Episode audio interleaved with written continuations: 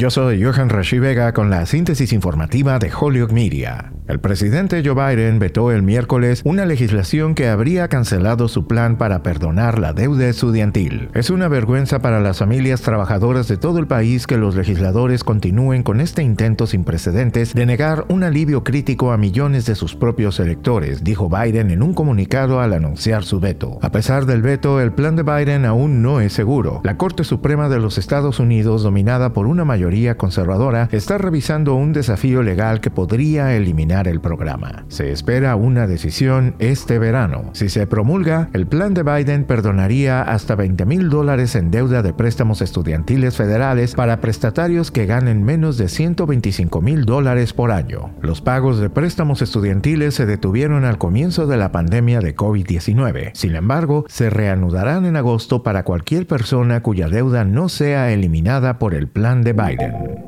En otras informaciones, el ex vicepresidente Mike Pence, que sirvió lealmente a Donald Trump durante cuatro años, criticó el miércoles a su ex jefe por el ataque al Capitolio de Estados Unidos en 2021 mientras lanzaba su campaña para la nominación presidencial republicana de 2024. Pence emitió su condena más contundente hasta la fecha del papel de Trump en el ataque del 6 de enero, cuando los partidarios del entonces presidente irrumpieron en el Congreso de los Estados Unidos para tratar de evitar que los legisladores certificaran la victoria electoral de Joe Biden. Creo que cualquiera que se ponga por encima de la Constitución nunca debería ser presidente de Estados Unidos, y cualquiera que le pidiera a alguien más que lo pusiera por encima de la Constitución nunca debería volver a ser presidente de Estados Unidos, dijo Pence en un discurso en Iowa que da inicio a la competencia por la nominación republicana el próximo año. Yo soy Johan Rashi Vega y esta fue la síntesis informativa de Hollywood Media a través de WHMP.